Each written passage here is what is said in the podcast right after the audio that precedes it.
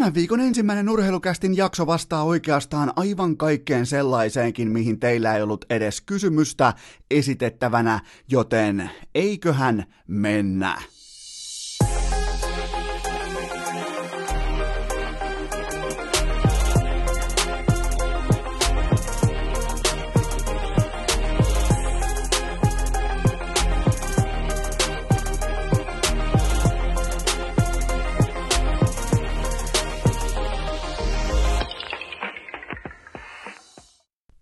Tervetuloa te kaikki mitä rakkahimmat suurkummikuuntelijat jälleen kerran viikonlopun jälkeen urheilukästin mukaan on maanantai 30. päivä maaliskuuta ja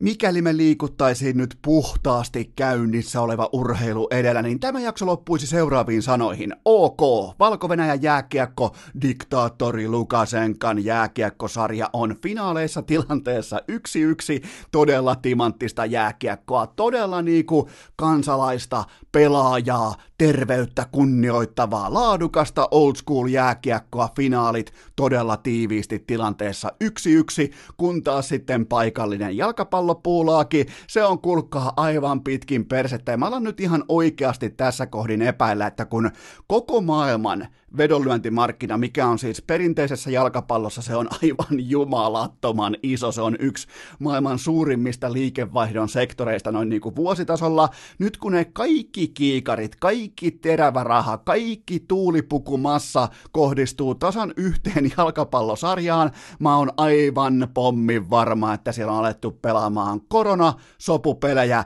nimittäin ennakkosuosikit ottaa tukkaa joltain kymmenen kertoimisilta turistiporukoilta pupijoukkueelta jatkuvalla syötöllä ja näihin miinoihin menee koko ajan aivan kaikki. Öö, mä en olisi mitenkään yllättynyt, että siellä diktaattori Lukasenka, kun se toteaa, että saunalla lähtee korona pois, siihen päälle vähän vodka, niin se lähtee tuplona, ja sitten vielä se, että jos harrastetaan urheilua, ja vielä jos harrastetaan Herran Jumala urheilua, kylmissä olosuhteissa, kuten vaikka jäähalleissa, niin koronalle ei ole mitään saumaa, se lähtee suoraan neljässä ulos. Tämä on siis niin kuin valtion johtajan, joka johtaa siis valtiota, kansaa, mediaa, terveysasemia, terveydenhuoltojärjestelmää, aivan kaikkia. Se on hänen tiukka asiantuntijan näkemyksensä tähän tilanteeseen samaan aikaan, kun jääkiekkoporukat louhii finaaleita ja jalkapallosarja on aivan absoluuttisen rigattu. Se on niin fiksattu kuin voi vaan ikinä olla. Kymmenen kertoimiset joukkueet hakee voittoja Batelta, joka on niinku ihan perinteinen vähintään Eurooppa-liigaporukka, Champions-liigaporukka, niin ei muuta kuin sinne mennään just tasan samalla sekunnilla, kun kaikki muu jalkapallo maailmasta loppuu, niin valko alkaa, alkaa altavastajat voittamaan kauden ensimmäisiä otteita. Miettikää, miten kätevää, miten yllättävää, miten sattukin, että löytyi se kuntopiikki just tasan sillä hetkellä, sillä päivämäärällä, kun koko muu maailma pysähtyi telakalle odottamaan, että milloin saadaan pandemiasta kiinni, milloin saadaan pandemia rajattua, milloin saadaan siitä niin kuin jonkinnäköinen palliote, niin ei muuta kuin valko todetaan, että nyt kuulkaa pitkiä puita uuni, että kausihan on vasta alussa, että isot finaalit edessä, ja mikäli urheilukästi ää, perustuisi pelkästään käynnissä olevaan urheiluun ja urheilulajeihin, niin tämä jakso olisi kulkaa tässä. Mä sanoisin teille tässä kohdin, että keskiviikkona jatkuu ja lähtisi kulkaa kääriän punainen marli. Aika hyvin muuten tiesitte, mennään tuolla myöhemmin vielä viikonlopun tulikuuman Instagram-visailun urheilukästi ikioma ensimmäinen koskaan, 27 kysymystä. Siihenkin muuten on kätketty pieni porkkana siihen 27 kysymyksen kavalkaadiin, mutta te otitte todella hienosti osaa tähän visaan, ja siellä oli sellainen niin kuin, suurin piirtein 20 000 vastausta per kysymys, ja siellä oli hienoja jakoja, ja aika moni teistä meni miinaa sen kanssa. Totta kai se viimeinen kappale on Punainen Marli, mikä lähtisi nyt soimaan, mikäli äh, urheilukästi olisi pelkästään vähän niin kuin vaikkapa urheiluruutu, se on pakko kasata siitä, että mitä on just nyt meneillään, koska ne on uutissähkeitä, se on uutisjournalismia, mutta tiedättekö mitä, tää on ihan pelkkää viihdettä. Tää on siis aivan pelkkää niin kuin sirkuspelleilyä, niin urheilukästi on ollut tuommoisen 191 jaksoa jo, ja nyt mennään siis eteenpäin, ja mulla on teille ensimmäinen aihe, joka on se, että mä oon tehnyt koko viikonlopun pyyteetöntä duunia. Musta on tullut nyt ihan niin kuin veret seisauttava NHL-skautti, mikä tekee tavallaan mun duunista tällä hetkellä aivan fantastista, että mitään ei tarvi muuttaa, hallille ei tarvi mennä, autossa ei tarvi istua, ei muuta kuin laitat jonkun NHL-seuran logon vaikkapa sun mustaan vihkoon ja laitat vaikka silmälasit, vedät ittees kaljuksi ja oot skautti. Muistakaa pitkä, öö, niinku, Muistakaa mustat takit, joissa on vähänkin pitkää helmaa. Se on erittäin iso skauttimuovi. Ja sitten ehkä vähän niin kuin ruskeat nahkakengät jalkaa. Joku sellainen hintaluokassa 800-1200 kello. Ei mielellään sen yli, koska silloin voidaan helposti kuvitella, että sä oot jopa niin kuin GM tai seuraavalla äh, sä oot niin kuin jonkinnäköinen niin kuin skauttiosaston johtaja. Mutta mä oon nyt tällä hetkellä NHL-skautti. Mä oon tehnyt pyyteetöntä, eli en yhtään mitään. Mä kerron teille pelaajasta nimeltä Anton Lundell, koska se on mun papereissa samalla myös ainoa pelaaja tuolta top 10, josta mä voin sanoa teille ihan vakavasti puhuen yhtään mitään. Totta kai me kaikki tiedetään, että Alexis Lafreniere on kerran, ei nyt välttämättä sukupolveen talentti, mutta hän on kerran niin kuin viiteen vuoteen, kuuteen vuoteen talentti. Me ollaan kaikki se nähty, me ollaan nähty junnujen kisoja, me tiedetään kuinka helvetin uskomaton pelaaja tämä kanukki on.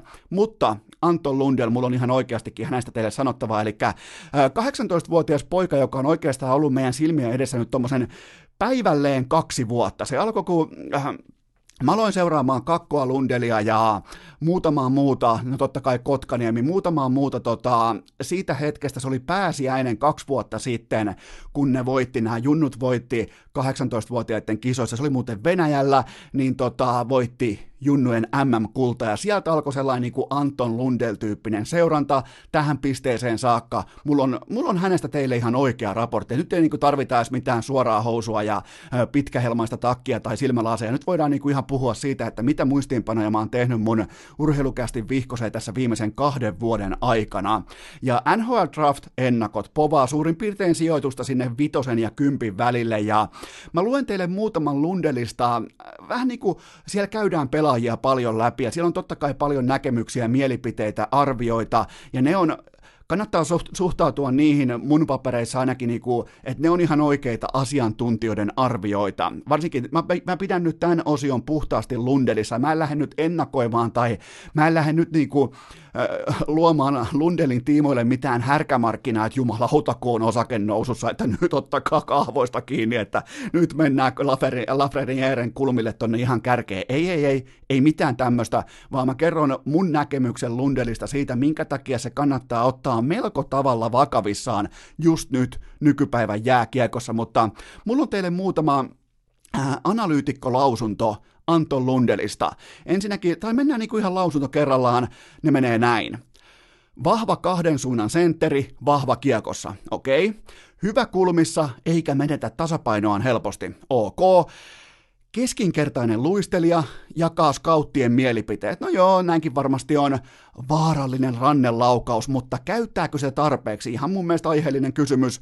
Ja sitten viimeinen vielä, kykeneekö kehittämään kiekollista taitoaan seuraavalle tasolle? Ihan siis kaikki viimeisen päälle relevantteja taitoon perustuvia kysymyksiä, lausuntoja, analyysejä. Näihin ei minkäännäköistä kommentoitavaa, paitsi se, tämä on tilastoja, tämä on taitoa, tämä on fysiikkaa, mutta, mutta, mutta. Se mitä mä ajattelen ensimmäisenä Anton Lundelista, 18-vuotiaasta pojan klopista, on hänen kypsyytensä eikä ainoastaan kentällä, vaan sen ulkopuolella kokonaispaketti, miten kantaa itsensä, miten virheetöntä jääkiekkoa pelaa. Ei ollut mitään käyttöä öö, heti ensimmäisissä peleissään IFKssa, puuttu fysiikka, puuttu liike, harjoitteli luistelemaan samalla ja silti pystyi hyppäämään aikuisten jääkiekon tempoon sillä, että teki jatkuvasti oikean sijoittumisvalinnan, teki oikeita pelivalintoja, teki jatkuvasti tuolla pääkoppansa sisällä aikuisten jääkiekon tason vaatimuksia vaatimia ratkaisuja jatkuvasti. Ei virheitä, ei junnulätkä, ei mitään, ei mitään ää, kiekon purkamista pleksin kautta helvettiin tai pelin luota karkuun juoksemista, vaan pelin ytimessä anna pelin tulla sun luokse. Tämä oli se, minkä mä välittömästi katoin Lundelista pois, että siinä on sitä jotain. Totta kai kun puhutaan, että ollaan top 10 ää, drafti prospekti, mikä ei ihan hirveän yleistä kuitenkaan suomalaisjääkiekkoille, älkää hurmaantuko tähän viimeiseen neljään vuoteen, tämä ei ole mitään arkea. Joten tota, se, se kypsyys, se on eka asia.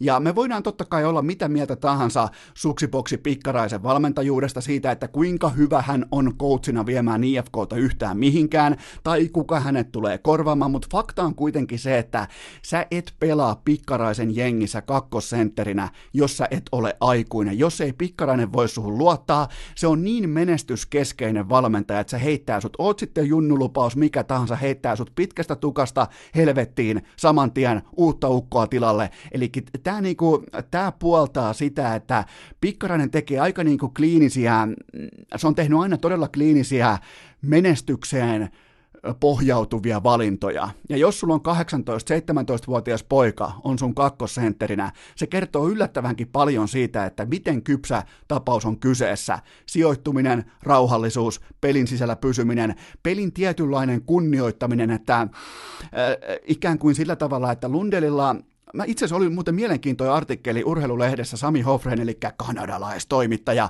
teki siitä, että miten kaikilla on koko ajan jatkuvasti suomalaisessa jääkeekossa nuorilla kavereilla helvetinmoinen kiire, ja se ei ollut tähän, niinku, tähän aihepiiriin täsmennetty, vaan kiire on lähteä Pohjois-Amerikkaan, kiire on lähteä niinku, äh, haastamaan, kiire on lähteä NRiin, kiire on lähteä vaikka AHL, mihin tahansa, niin oikeastaan tätä keskustelua voisi jopa laajentaa sillä, että junnu pelaajilla on myös myös pelin sisällä kiire. Siellä vähän niin kuin mennään jo seuraavaan tilanteeseen ja yritetään loistaa siinä. Totta kai tämä on someaikaa, tämä on tähtiaikaa, tämä on sitä aikaa, kun tulee hienoja klippejä, tulee vaikka Instagramiin, tulee tietysti sellaista niin kuin hyvän olon feimiä. Lundelilla ei ole minkään näköistä aistia tätä maailmaa kohtaa. Sillä ei niin kuin ole mitään vetovoimaa. Se pelaa maailman kuivinta jääkiekkoa ja ja se on, tällä, se on tällä hetkellä, se on valtti. Jos sun lätkä on kuivaa, se on, tota, äh, se on luotettavaa ja se on ennen kaikkea sellaista niin kuin kypsää aikuisten jääkiekkoa. Se on tällä hetkellä ihan älyttömän kova myyntivaltti koska tota, Lundell edustaa tietynlaista kiireettömyyttä. Hän on tavallaan niin kuin eräänlainen Kasperi Kapasen vastakohta, ja kattokaa vaikka nyt, puhutaan tietenkin, että ollaan kentällä, ollaan kentän ulkopuolella, menkää katsoa tässä vaiheessa vaikka Anton Lundelin Instagram-fiidi, se mitä hän tekee sosiaalisessa mediassa. Se on ehkä maailman kuivin somefiidi, poseeraa joka kuvassa samalla tavalla, jalatsellaan just tasan 60 astetta, katse kameraan, kädet sivuilla, ja tässä me ollaan, ja yhtään kuvaa ei oteta niin kuin ilman perustavanlaatuista syytä, että nyt on jokin keskeinen syy ottaa tämä kuva. Okei, kaikki, kaikki tämä vaatii erilaisia personeja, tämä vaatii erilaisia, niin kuin, mutta mä tykkään siitä, että jos sun käsi annetaan jääkiekko-organisaatio tai ainakin siivu siitä, jos sä oot johtava sentteri tai sä oot eh, edes kakkosentteri. Niin mä tykkään sellaisista pelaajista, jotka, joilla on ne kädet siinä, tietsä, aika niinku kuivakkaasti poseraa. Mä en tykkää mistään däppäämisestä, mä en tykkää mistään niinku eh, kahden markan jengiliikkeestä tai mistään jengikäsimerkeistä tai mistään. Mä en tykkää, että ne esittelee vaikka jotain autoja, auton sisustuksia. Mä en tykkää, että ne käyttäytyy kuin joku kahden markan kiinteistövälittäjä, eh, joka joka hekumoi omaa menestystään. Ei, ei, ei, Lundell tiukasti, jalat 60 astetta äh, niinku, tuossa suora, äh, suorakulman niinku, näköisessä asennossa, äh, suora ryhti, katse kameraan, tukka kammattu, se katsoo sitä kameraa, kuvaaminen ohi, ja sitten taas mennään tekemään toistoja. Mennään laittaa toistoja sisään, mennään takaisin jääkiekko kaukaloon, koska se on se työ, se on se duuni, mistä maksetaan.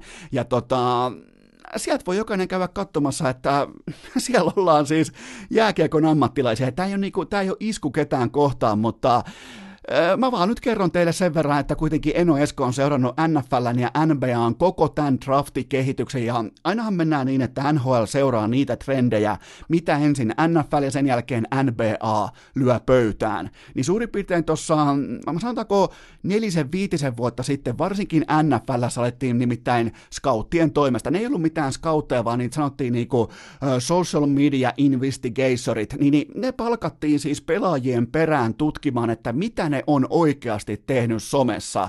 Haluttiin tietää, että kun tulee vaikka joku ristiriitainen ohjelma markkinoille, palattiin siis ajassa taaksepäin, että miksi toi on kommentoinut vaikka vuonna 2014 perjantai-iltana maaliskuun 16. päivää, että vittu mitä paskaa. Miksi hän on kommentoinut, mentiin vaikka ohjelmakatalogissa sinne asti, mitä se kommentoi, kommentoiko se NFL-asiaa, kommentoiko se TV-ohjelmaa, kommentoiko se kenties jotain niin kuin poliittista asiaa, rotuihin liittyvää asiaa, mitä tahansa ne kaivetaan esiin. Joten tota, ja se ei ole mikään vitsi. Se, siellä niin kuin varsinkin NFLssä tällä hetkellä kaivetaan, siellä käytetään kymmeniä, satoja, tuhansia dollareita siihen, että tiedetään siitä pelaajasta koko historia. Sieltä ei tule enää sikaa säkissä.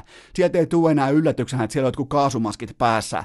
Sen jälkeen, kun ollaan sitten investoitu tuohon pelaajaan potentiaalisesti 10 miljoonaa dollaria, sen jälkeen ei voi olla enää kaasumaskit päässä.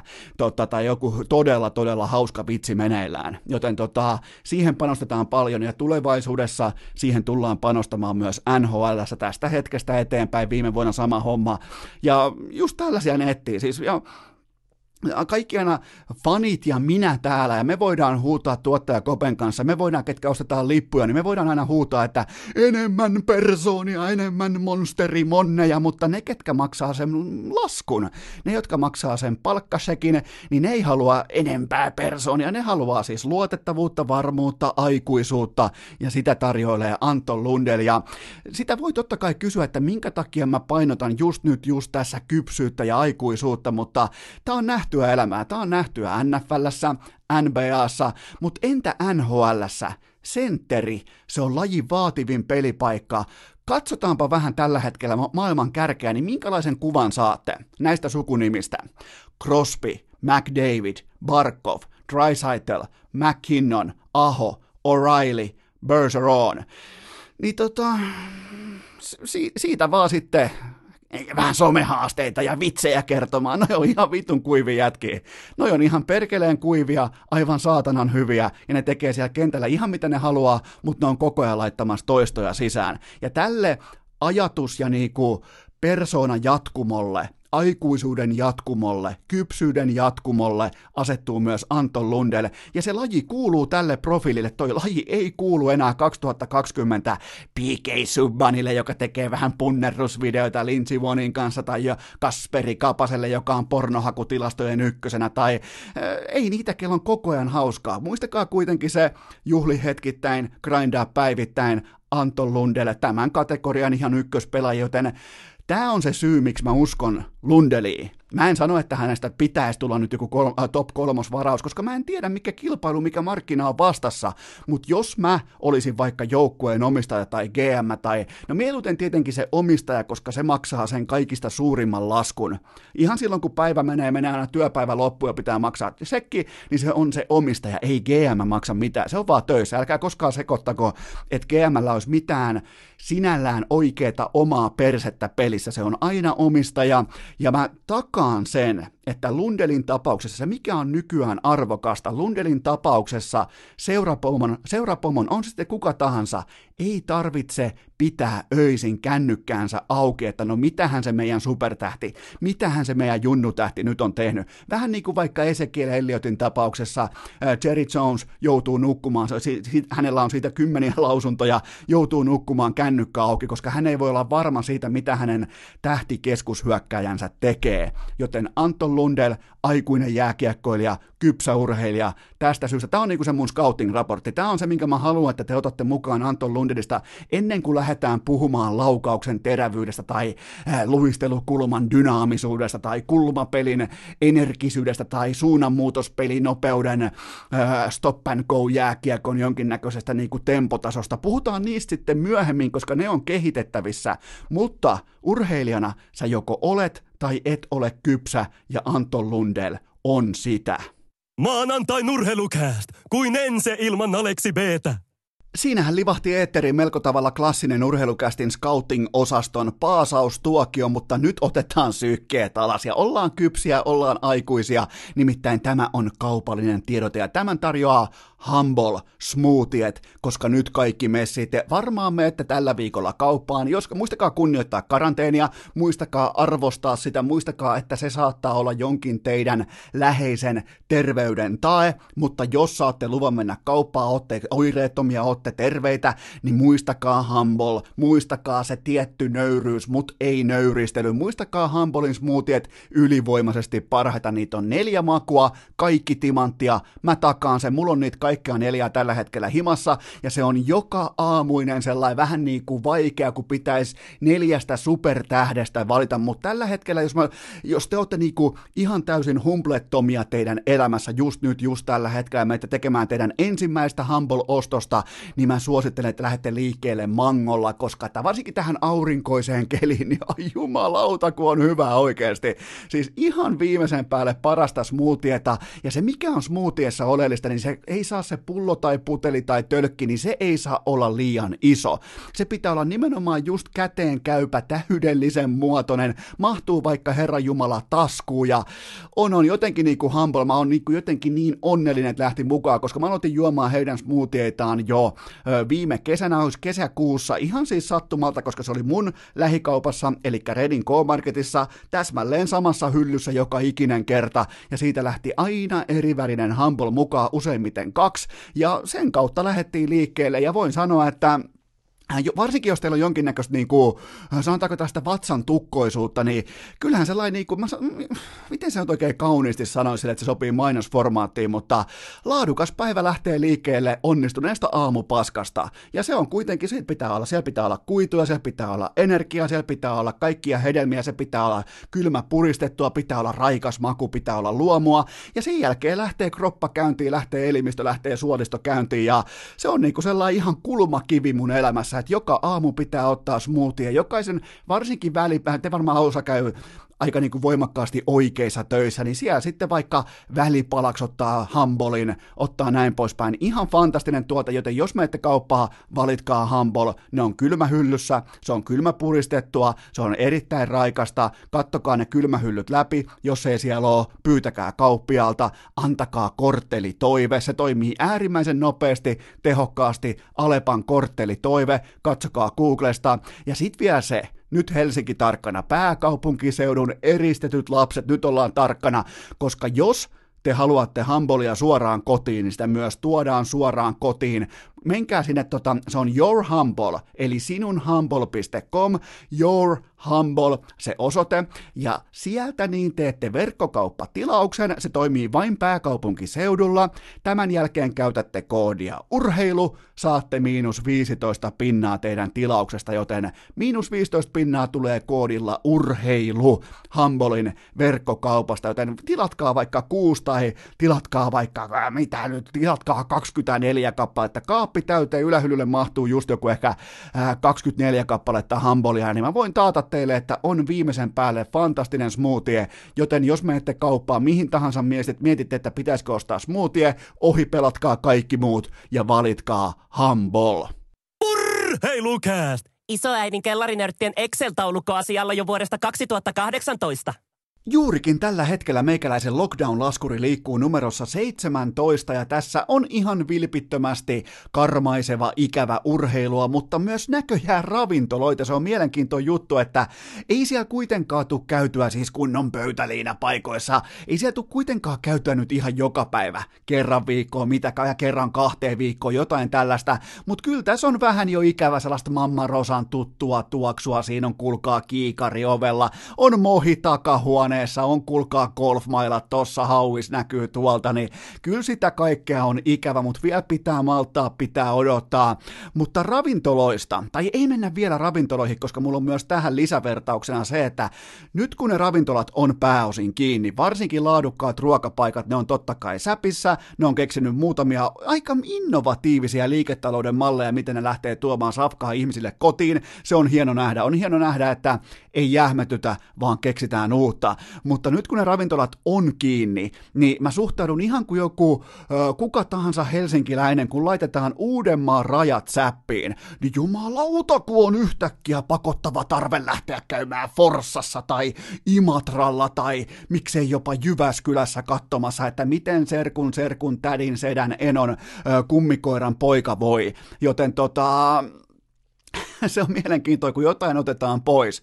Kun Uudenmaan raja lyötiin kiinni, siis siinähän on siirtymä, on Helsinki, sitten tulee se raja, sen jälkeen kaikki on Lappia kun Lapin raja laitettiin säppiin, niin yhtäkkiä kaikki helsinkiläiset, kaikki pääkaupunkiseutulaiset haluaa, että kyllä minä haluan lähteä katsomaan, mitä on Forssan City Marketin edustalla, että kyllä pakko päästä sinne nyt on kovasti. Ja siis miettikää, pääkoppa toimii niin, että kun sulta jotain viedään pois, niin ei muuta kuin heti se pitää jotenkin pystyä kompensoimaan jostakin. Just nyt, just tässä tilanteessa itselle, minä, minä, minä, minä lähden. Ja sieltä sitten napataan haaviin näitä Alma jotka lähtee vähän niin kuin nauttii elämästä tässä kaiken keskellä, mutta takaisin ravintolaan. Monesti kuulee sellaisia impulsiivisia ravintola-arvioita siitä, kun mennään vaikka syömään johonkin uuteen paikkaan, missä ei olla vielä käyty, ja otetaan siihen kunnon menu, kaikki se on pitkä, kaksi ja puoli tuntia, ja sitten kun sen jälkeen taksiin, niin useimmiten se niin sanottu taksiarvio tapahtuu sen pohjalta, että jos siinä puhutaan vaikka, että no oliko hyvä, oliko paha, oliko laadukasta, oliko minkälaista, niin useimmiten sä et me ee sinne kokonaispakettiin käsiksi, vaan sun aivot rajaa pelkästään sen, mitä on tapahtunut viimeksi, tapahtuu recency bias, ja sä puhut vain siitä, että kuinka hyvä, sä et edes huomaa sitä, mutta sä koko ajan jotenkin niinku, sä jotenkin niinku rakennat sen sun ää, ravintolakritiikki sen varaan, että kuinka hyvä oli jälkiruoka, kuinka hyvin se konjakki istui siihen kylkeen, oliko kahvi hyvin tehtyä, mikä oli tarjoilun tyyli siinä lopussa, oliko pöytä puhtaana, bla bla bla, mutta sä pysyt siinä melkein niinku viimeisessä yhdessä vartissa aika pitkälti, mutta jos sun kaverit kysyy vaikka sitten seuraavana keskiviikkona sen lauantain jälkeen, että no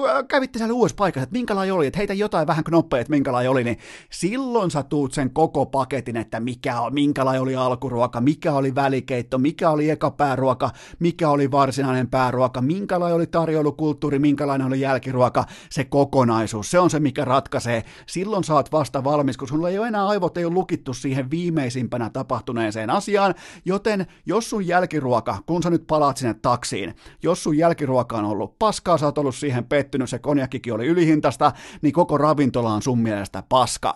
Niin nyt päässään urheiluun, pidetään toi mielessä ja puidaan vähän Lauri Markkasen uraa kautta sesonkia tätä hetkeä ja, ja tuota, jos mietittäisiin nyt, että me istuttaisiin taksiin Lauri Markkasen näiden kevään viimeisten matsien jälkeen, mulla ei nyt ihan hirveitä luottoa siitä, että NBA pystyy palaamaan, mutta nyt jos me niin sanotusti istuttaisiin taksiin, niin totta kai meidän eka lausunto olisi, että hukattu tapaus ei mihinkään, Chicago Bulls äh, vähän tuhos Markkasen, tuolla ei pääse mihinkään, ei, ei minkäännäköistä tulevaisuutta, kaikki on mennyt, kaikki on mennyt vihkoon, pä, pääseekö enää susijengi ja näin poispäin. Siis se on niin se luontainen tapa suhtautua urheiluun, että ylireagoidaan siihen, mitä on viimeksi tapahtunut, ja kyllähän tämä kausi on ollut katastrofi. Kaikki numerot alamäkeen pelas loukkaantuneena, ja pelas vielä niin kuin hyvin mystisissä olosuhteissa. Tässä pitäisi niin kuin tehdä joku äh, 30 for 30, eli 30 for 30 dokumenttijakso tai jonkinnäköinen paikallinen Tiger King siitä, että minkä helvetin takia Markkanen pelasi. Mikä oli,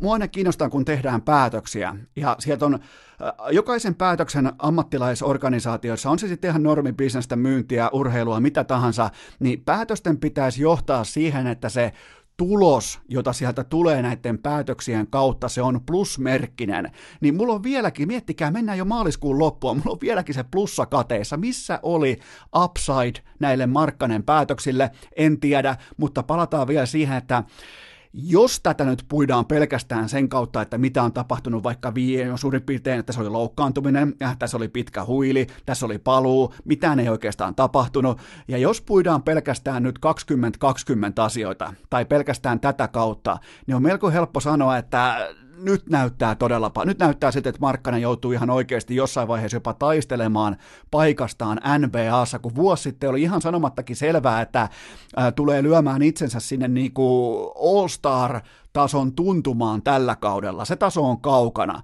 mutta jos katsotaan sitä koko menjuuta, koko, unohdetaan jälkiruoka, katsotaan jotain sykkeet alas, katsotaan sitä koko menjuuta, niin ei tämä nyt kuitenkaan vielä ihan täydellinen katastrofi ole. Siis niinku, kun tällä hetkellä kuulee jo lausuntoja, ja totta kai sun on vaikea menestyä organisaatiossa, joka, jonka, jos se olisi ravintola, niin se, tota, se unohtaisi tarjoilla jälkiruuan, siellä olisi kokki kännissä, siellä olisi tarjoilija, tarjoilija heittäisi ihmisten päälle ruokaa, ja siellä olisi kellokortti ainoa toimiva asia siinä systeemissä, ja, ja se on vaikea menestyä olosuhteissa. Kaikessa amerikkalaisessa urheilussa, äsken käytiin läpi Anton Lundelia, aika pitkälti homma perustuu siihen, että mikä on sun ensimmäinen fit, mihin sä putoat. Kuvittele vaikka, että sä oot jollain, niin kuin, mikä se on se peli, se mitä kaikki pelas ja kukaan ei pelaa enää, se missä tiputetaan taivaasta taistelijat sinne kentälle. Silloin ihan helvetisti väliä, että mihin sut pudotetaan. Putoatko sä Chicago Bullsiin vai putoatko sä vaikka innovatiiviseen Boston Celticsiin, putoatko sä vaikka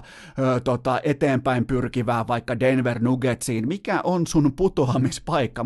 Se on muuten nyt jännä, että mä en muista sitä peliä. Fortnite, sieltä hyvä, hyvä Eno Esko, sieltä haettiin boomer-pisteet vielä pois, mutta silloin ihan helvetisti väliä, että mihin sä putoat, Markkanen on tällä hetkellä 22-vuotias viime kaudella, tai siis tällä kaudella, alle 15 paunaa per peli ja alle 7 levyä per peli. Ne on, ne on niinku ihan perusmaukkatuloksia.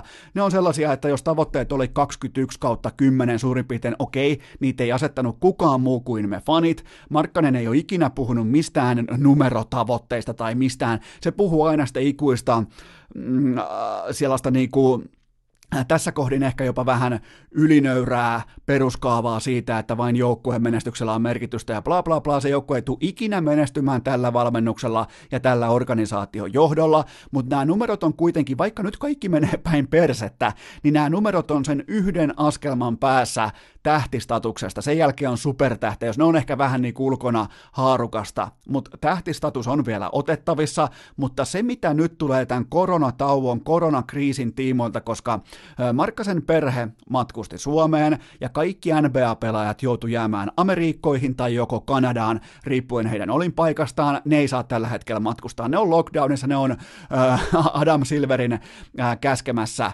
karanteenissa. Se on ihan selkeä systeemi, koska siellä voidaan täten myös operoida mobiilisti silloin, kun alkaa tosi hetki tulla lähelle. Mutta se, se, mitä Markkanen nyt tarvii just tällä hetkellä, 22-vuotiaana pelaajan, hän ei ole mikään lapsi, hän ei ole mikään enää niin kuin Arizonan talentti, vaan hän on jo aikuinen, hyvä ettei karvapersen mies. Ja nyt pitää, pitää ymmärtää se, että tässä on nyt kaksi vaihtoehtoa, kun mennään eteenpäin. Joko tyytyy asemaansa, ihan siis, se on siis uskomatonta, että ylipäätään Suomesta on päässyt NBA-pelaajaksi, mutta ne vaihtoehdot on joko tyytyä ihan perusrooliin NBAssa, peruspelaajan paikka, peruspelaajan rooli, jossain vaiheessa putoaa pois avausviisikosta, putoaa ehkä sinne kutoseksi seiskaksi, jonnekin tonne, siihen rotaatioon, eikä, eikä siis mitään pois, sekin on mahtava saavutus, että pääsee, toi on kuitenkin yksi kovimmiksi keitetyistä bisneksen aloista koko urheilussa. Ja toinen vaihtoehto on se, että nyt mennään siihen kylmään huoneeseen, johon lasketaan se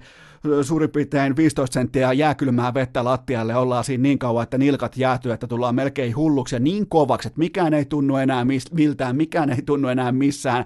Ylipäätään Markkaset puuttuu tällä hetkellä kokonaan sellainen äh, kyynär, kyynärpään muotoinen kojones, kun hän pelaa. Hän on siis aivan liian mukava jätkä omille. Ja toi on siis valitettavaa sanoa, mutta toi on ihan äärimulkkujen laji ja nimenomaan sarja, toi NPA. Totta kai siellä on halailuja ja siellä on hymyilyjä ja siellä on hienoja Instagram-kuvia kaikilla supertähdilläkin, mutta se on raivaamista. Ne on, siis ne on, ne on ihan absoluuttisia kusipäitä. Ne heittää jengiä tieltään sivuun jatkuvasti ja sä oot se joko, sä, sä joko heität jengiä sivuun tai sä tuut heitetyksi, koska niitä paikkoja on per avausviisikko, niitä on viisi kappaletta. Supertähtien positioita on suurin piirtein 0,7 per joukkue, ehkä 0,6 per joukkue. Tähtipelaajien statuksia on suurin piirtein 1,5 per joukkue, niin se on aika kylmää matematiikkaa. Ei siellä niinku äh, tällaisilla sanoilla kuin kiitos ja anteeksi, siis kentän tasolla kiitos ja anteeksi ja ole hyvä, niin ne ei vaan johda. Ne ei johda yhtään mihinkään. Tämä on nyt siis Siinä missä korona on totta kai kaikille ihan totaalinen katastrofi, mutta Markkaselle, kuten myös vaikka Kaapokakolle, siinä voi löytää jonkinnäköisen hopeareunuksen, että nyt niin on aika pysähtyä katsoa, että mihin halutaan. Ja jos haluaa olla vain tavallinen NBA-pelaaja, niin se on hieno saavutus. Se on siis ihan uskomaton, mahtava saavutus suomalaisittain, siis ainutkertainen. Todennäköisesti voi olla jopa, että meidän, mun ja sun elinien aikana ei tarvi odottaa toista. Ei tarvi odottaa toista, kelle 15 paunaa ja 7 levyä on pettymys. Miettikää sitäkin. Mutta kun nyt on 2,13 senttiä, on 2,13 pitkä, on, pa- on painoa, on fyysisyyttä, on kroppaa, on heittotaitoa, on monipuolisuutta, on jonkin verran nykyään paikoin ollut jopa puolustuspeliäkin, on peliälyä, osoittanut sen susijengin paidassa moneen moneen otteeseen ennen kuin siitä tuli äh, kulmissa seisova äh, tyyli niin kuin miespuolinen cheerleader, joka katsoo, mitä NBA-joukkue tekee kentällä, koska hänet käskettiin siihen, Markkanen tekee sitä, mitä käsketään, mutta nyt alkaa tulla se raja vastaan, että enää ei voi tehdä enää ei voi tehdä niin kuin käsketään. Ja toi on niiden supertähtien laji, jossa ne pelaajat, jotka on tehnyt sen päätöksen, että ei muuten kiinnosta paskaakaan, mitä kukaan muu ajattelee, niin sen kautta syntyy ne seuraavat askelmat, ne askeleiden ottamiset. Ja sellainen tietty kusipäisyys, mulkkuus, niin se on tässä kohtaa, jos sitä on, jos ei sitä ole, niin kenenkään on turha taistella omaa persoonansa vastaan, jos ei sitä ole, niin sitten se paikka on siinä ihan normi NBA-pelaajan tittelissä kiinni, mutta siihen on vain yksi tie, ja se on se, että sä heität jengiä vittuun sun eestä. Se on vaan kylmä fakta. Ja tota, Sama kuin Kaapo Kakko NHL, se on just nyt, just tällä hetkellä se tilanne, että on pakko, että aha, nyt tuli junnujen kultaa tuolta Venäjältä, tuli ä, tota, U20-kultaa Kanadasta, tuli miesten, tasan vuosi sitten tuli vielä miesten Slovakiasta ä, tota, aikuisten MM-kultaa, on tullut kultaa, hyvä, että pysyy niskakasassa, kun on niin paljon kultaa kaulassa, mutta siihen asti on pystynyt niin olemaan se hyvä jätkä vähän hymyilemään, heittää huumoria, siis erittäin hurmaava jätkä kaikessa niin kuin tietynlaisessa, tietynlaisessa ujoudessaankin. Nyt pitää astua mulkuksi, nyt pitää ihan kylmästi vaan ottaa ja katsoa, että aha, nyt ollaan New Yorkissa, täällä ei niin kuin minkäännäköistä ää, tällaista tyhjän naureskelua ei katsella. Joten siinä on Kaapo Kakolle, siinä on Lauri Markkaselle kova haaste, siinä on samalla myös vähän NBAta ja NHL ja mennään eteenpäin. Urheilukääst! Ei aina paras, mutta joka ikinen kerta ilmainen! Sitten jätetään NHLn tulikuumat neuvottelut taakse ja mennään seuraavaan aihepiiriin, mutta ennen sitä mulla on teille pikainen kaupallinen tiedote ja sen tarjoaa liikku.fi, koska meillä monilla tällä hetkellä tilanne on se, että treeni on joko lenkeilyä tai se on kotijumppa ja liikku.fi tällä hetkellä tarjoaa ilmaiseksi aivan kaikille ihmisille osoitteessa liikku.fi täydellisen kattauksen siihen, että mitä pystyy tekemään kotona, mitä on laadukas kotitreeni, mitä pitää ottaa huomioon, mitä pitää ymmärtää, mihin pitää olla valmis. Siellä on liikku.fi, siellä on heidän parhaat asiantuntijat laatinut teille just tasan tasan tarkkaan niitä ohjelmia, mitkä on parhaita. Siellä on monta erilaista, siellä annetaan todella käytännöllisiä, tärkeitä, fiksuja vihjeitä, koska kun te menette salille, niin siellähän on tietty niin kuin tekemisen protokolla, tapa, kulttuuri, sellainen, niin kuin te hyppäätte tietynlaiseen muottiin, mutta kotona kun te teette, niin pitää olla järkipäässä, pitää olla sellainen tietty niin kuin fiksuus siinä, että mitä tehdään, miksi tehdään. Tästä syystä mä suosittelen teille, että menette osoitteeseen liikku.fi ja katsotte, mitä heidän asiantuntijat tällä hetkellä hetkellä suosittelee kotitreenaamisen saralla, joten siihenkin osoite on liikku.fi. Ja mikäli olette terveitä, teillä ei ole mitään oireita, teillä ei ole flunssaa, teillä ei ole minkäännäköistä köhää, teillä ei ole minkäännäköistä kuivaa kurkkua, teillä ei ole mitään pärskimistä, niin liikku.fi, heidän kuntosalikeskuksensa palvelee ympäri Suomen tälläkin hetkellä, joten käykää tsekkaamassa osoitteesta liikku.fi, missä on sun lähin kuntosali. Ne, ne on panostanut tällä hetkellä totta kai hygienian, ne on panostanut siihen, että laitteiden välillä on riittävästi tilaa. Siellä on tehty nimenomaan tähän nykytilanteeseen sopivia ö, ratkaisuja. Siellä on tehty ihan siis absoluuttisesti totta kai asiakkaan terveys edellä mennään. Jokainen tilanne, jokainen käänne. Yritetään jatkuvasti tehdä siitä salipaketista sellaista, että se tukee sitä asiakasta ja asiakkaan terveyttä juurikin nykypäivän ehdoilla. Joten näihin kaikkiin askarruttaviin asioihin, kotitreenaaminen, kaikki tämä, missä on lähin kuntokeskus, niin käykää osoitteessa liikku.fi. Seuraavaksi on vuorossa teidän suosikkiosionne. Urheilukästin osittain itse keksitty Gua, johon juuri sinä voit lähettää oman kysymyksesi. Kivettömän tuottajan kysymyslaari on tällä hetkellä kulkaa niin pulleaa sorttia, että on suorastaan pakko hypätä käsiksi ja sanoiksi kysymysten kummalliseen maailmaan. Ja täytyy esittää sitä ennen yksi kappale toiveita. Ja se on sellainen kun SHLssä tehtiin tällainen kollektiivinen päätös siitä, että pelaajat ei siirrynyt yhtään mihinkään, pelaajien kanssa ei neuvotella sekuntiakaan, niin jos nyt pieni ja piskuinen urheilukästi saisi esittää yhden pienimuotoisen pilkesilmäkulmassa toiveen, niin ää, neuvotelkaa kaikkien kanssa, spekuloikaa, lähettäkää huhuja liikenteeseen, ää, treidatkaa pelaajia, myykää pelaajia, ostakaa pelaajia, tehkää sopimuksia, koska ne on mulle sitä kultaisinta kontenttia näinä laihoina aikoina, että pelaajat siirtyy joukkueesta A joukkueeseen B. Mä tykkään siitä, te tykkäätte siitä. Te, te, niinku, teitä ei silloin kiinnosta se joku ihan marginaalipelaaja, kun sillä on se uuden joukkueen pelipaita päällä. Meitä faneja kiinnostaa se spekulaatiovaihe, se siirtymä, mitä se voisi tuoda sinne. Noin niin kuin 92 prosenttia kerroista sillä uudella pelaajalla ei ole koiran perseen merkitystä yhtään kellekään, mutta herra Jumala, kun me päässään spekuloimaan tästä aiheesta, niin se on hienoa. Se on sitä, mitä urheilu on oikeastaan pohjimmiltaan, varsinkin just nyt tällä hetkellä, kun pandemia painaa aika vahvaa kolme bettiä ympäri maailmaa ja mun, kä- mun korttikäsi on tällä hetkellä ehkä just joku ää, jätkä kuus off-suite, eli ei kauhean kaksinen, mutta Äh, mennään. Toivotaan, toivotaan näin, että siirtoja tulee, pelaajamarkkinoilla tapahtuu ja joukkueet ei mene lockdowneihin. Ei ainakaan liikas ei ole tehty, siis tästähän myös teki Yle teki selvityksen, Yle teki ihan niin kuin laadukasta tällaista vanhan liiton journalismia, soitti kaikki, teki soittokierroksen, soitti kaikki SM Liigan GM läpi ja siellä ei ainakaan tehty mitään kollektiivista päätöstä sen tiimoilta, että neuvotellaanko, mutta aika moni seura, totta kai, jos sulla on YT, sulla ei ole silloin rekryä. Se on niin kuin aika sellainen selkeä, vaikka samasta, samassa ruokapöydässä ei istutakaan, mutta jos sulla on YT, sulla ei ole silloin rekryä ja näin poispäin. Ne joutuu kuitenkin niin kuin osakeyhtiölakia jossain määrin noudattamaan, mikä on äh, tällaisessa niin kuin Lukasenka Putin ajassa, niin se on vähän niin kuin ikävempi puoli suomalaisessa jääkiekossa. Täällä on lakeja, täällä on säädöksiä. Täällä on myös tietynlaista etiikkaa ja moraaleja, mutta tota, öö, toivottavasti tulisi kuitenkin vielä jotain pelaajasiirtoja, edes jotain pientä. Antakaa, kuulkaa nyt kaikki GM ää, Tobias Salmelainen, Kultanen, kumppanit, Laukkanen, antakaa edes jotain. Siitäkää vaikka joku A-junnu, vaikka hetkeksi edari tai mitä tahansa, urheilukästä ottaa kaiken vastaan, mutta nyt ensimmäiseen kysymykseen. Patrik Puistola Jyppiin, nouseeko tähdeksi liigassa? No siis viime kaudella 45 ottelun 12 tehopistettä, se ei ole yhtään mitään, mutta viime kaudella, mä kerron teille joukkue, tämä joukkue nimittäin tämä vaatii listauksen. Tappara, KV, Jukurit, KK, neljä joukkuetta, 45 ottelua, ei näin, ei todellakaan näin. Ja mikäli tällä taktiikalla, tällä toimintakulttuurilla ei saada 19-vuotiaasta poikaa tuhottua, niin ei sitten yhtään millään. Ja hän ei ole koskaan pelannut aikuisten jääkiekkoa missään joukkueessa yli 25 ottelua.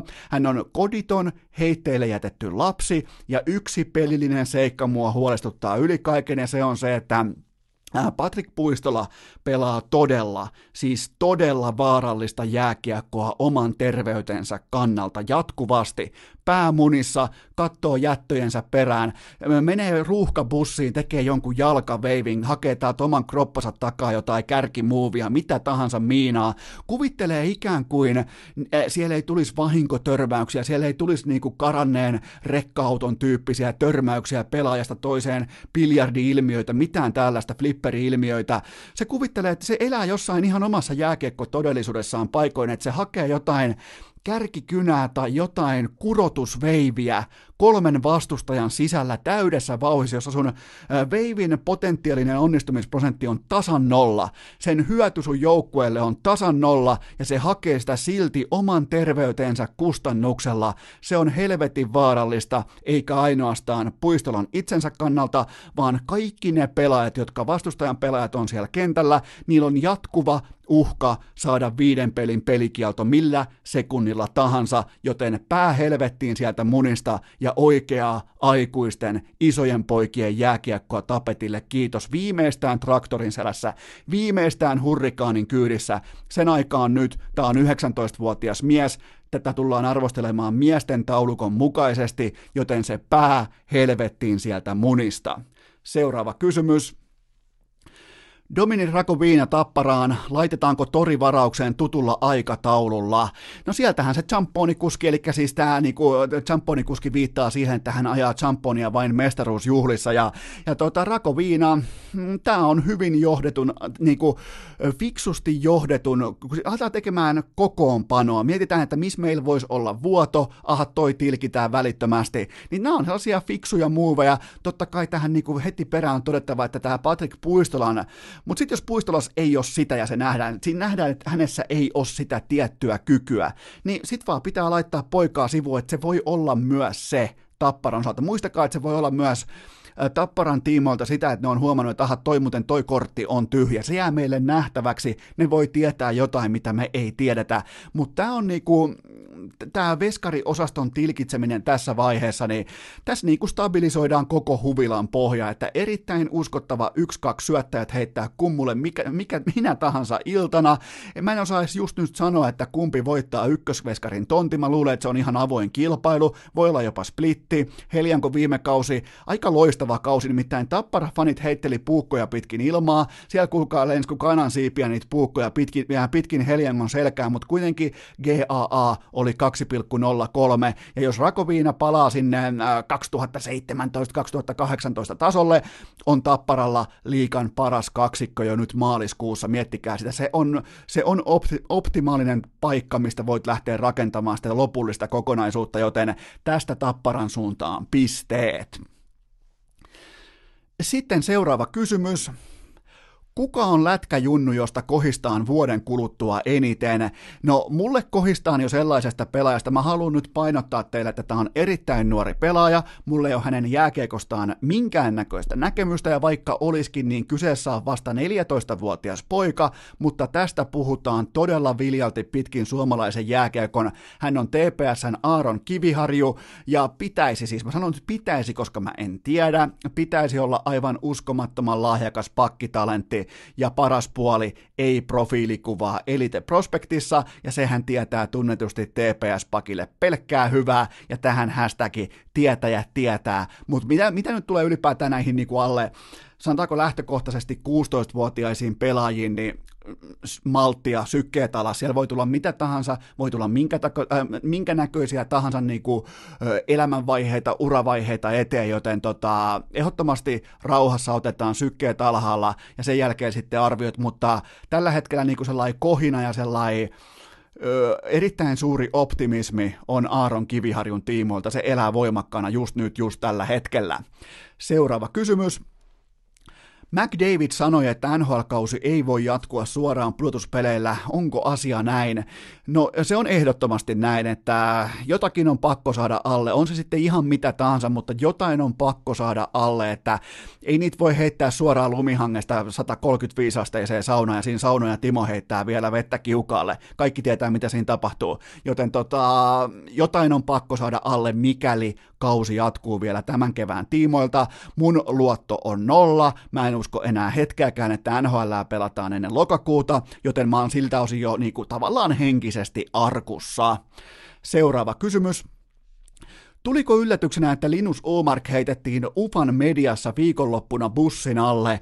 No siis Omarkkihan lensi sieltä yksityiskoneella kotiin ja vieläpä jos osittain ehkä jopa vittuili perään rivien välistä ja UFAN johtoporras usutti täten täysin vapaan journalistisen mediansa Umarkin perään ja tässä ei ollut mitään yllättävää, että näin niinku näin tämä toimii, tämä on toiminut aina, että ollaan niinku rivien välistä saatu lukea jo vuosia, vuosia, vuosia, ja tässä ei ole mitään yllättävää, ja mä vielä korostan erikseen sitä, että tämä Umarkin koko toimintajana oli erittäin arveluttavaa suhteessa vaikkapa Teemu Hartikaiseen ja Juha Metsolaan. Hän niinku, hänen lausuntonsa, kommenttinsa, mihin vedettiin siis mukaan Metsola Hartikainen, niin sai erittäin sellaisen, niin kuin, miten se nyt voisi sanoa, sai erittäin hulivili-kuvan näistä kahdesta huippuammattilaisesta, että ne ei mukamas niinku etenisi, niillä on, niillä on miljoonat kiinni vielä ufassa, ne etenee just tasan sen pillin mukaan, mitä heille sanotaan asiallisesti, kuten ammattilaisten pitääkin edetä, ja Uumarkki niinku heittää heidät ikään kuin yksityislentokoneen alle kiitoradalla. Siis se oli jotenkin ihan täysin mystinen se läpivienti, mutta kuitenkaan tässä ei ole mitään yllättävää, että Umark ö, kouhittiin aika kovin sanoin. Mä oli, muuta, oli muuten muutama sellainen sana mukana siinä kolumnissa, mitä täytyy niin urheilukästin tällaisena niin kuin, urheilukästiläisenä täytyy niin kuin ihan erikseen arvostaa. Oli siinä muutama sellainen aika voimakaskin termi mukana. Seuraava kysymys. Onko N... Äh, äh, korjaan. Onko KHLn simulaatio pudotuspelit vain halpa kopio kästistä?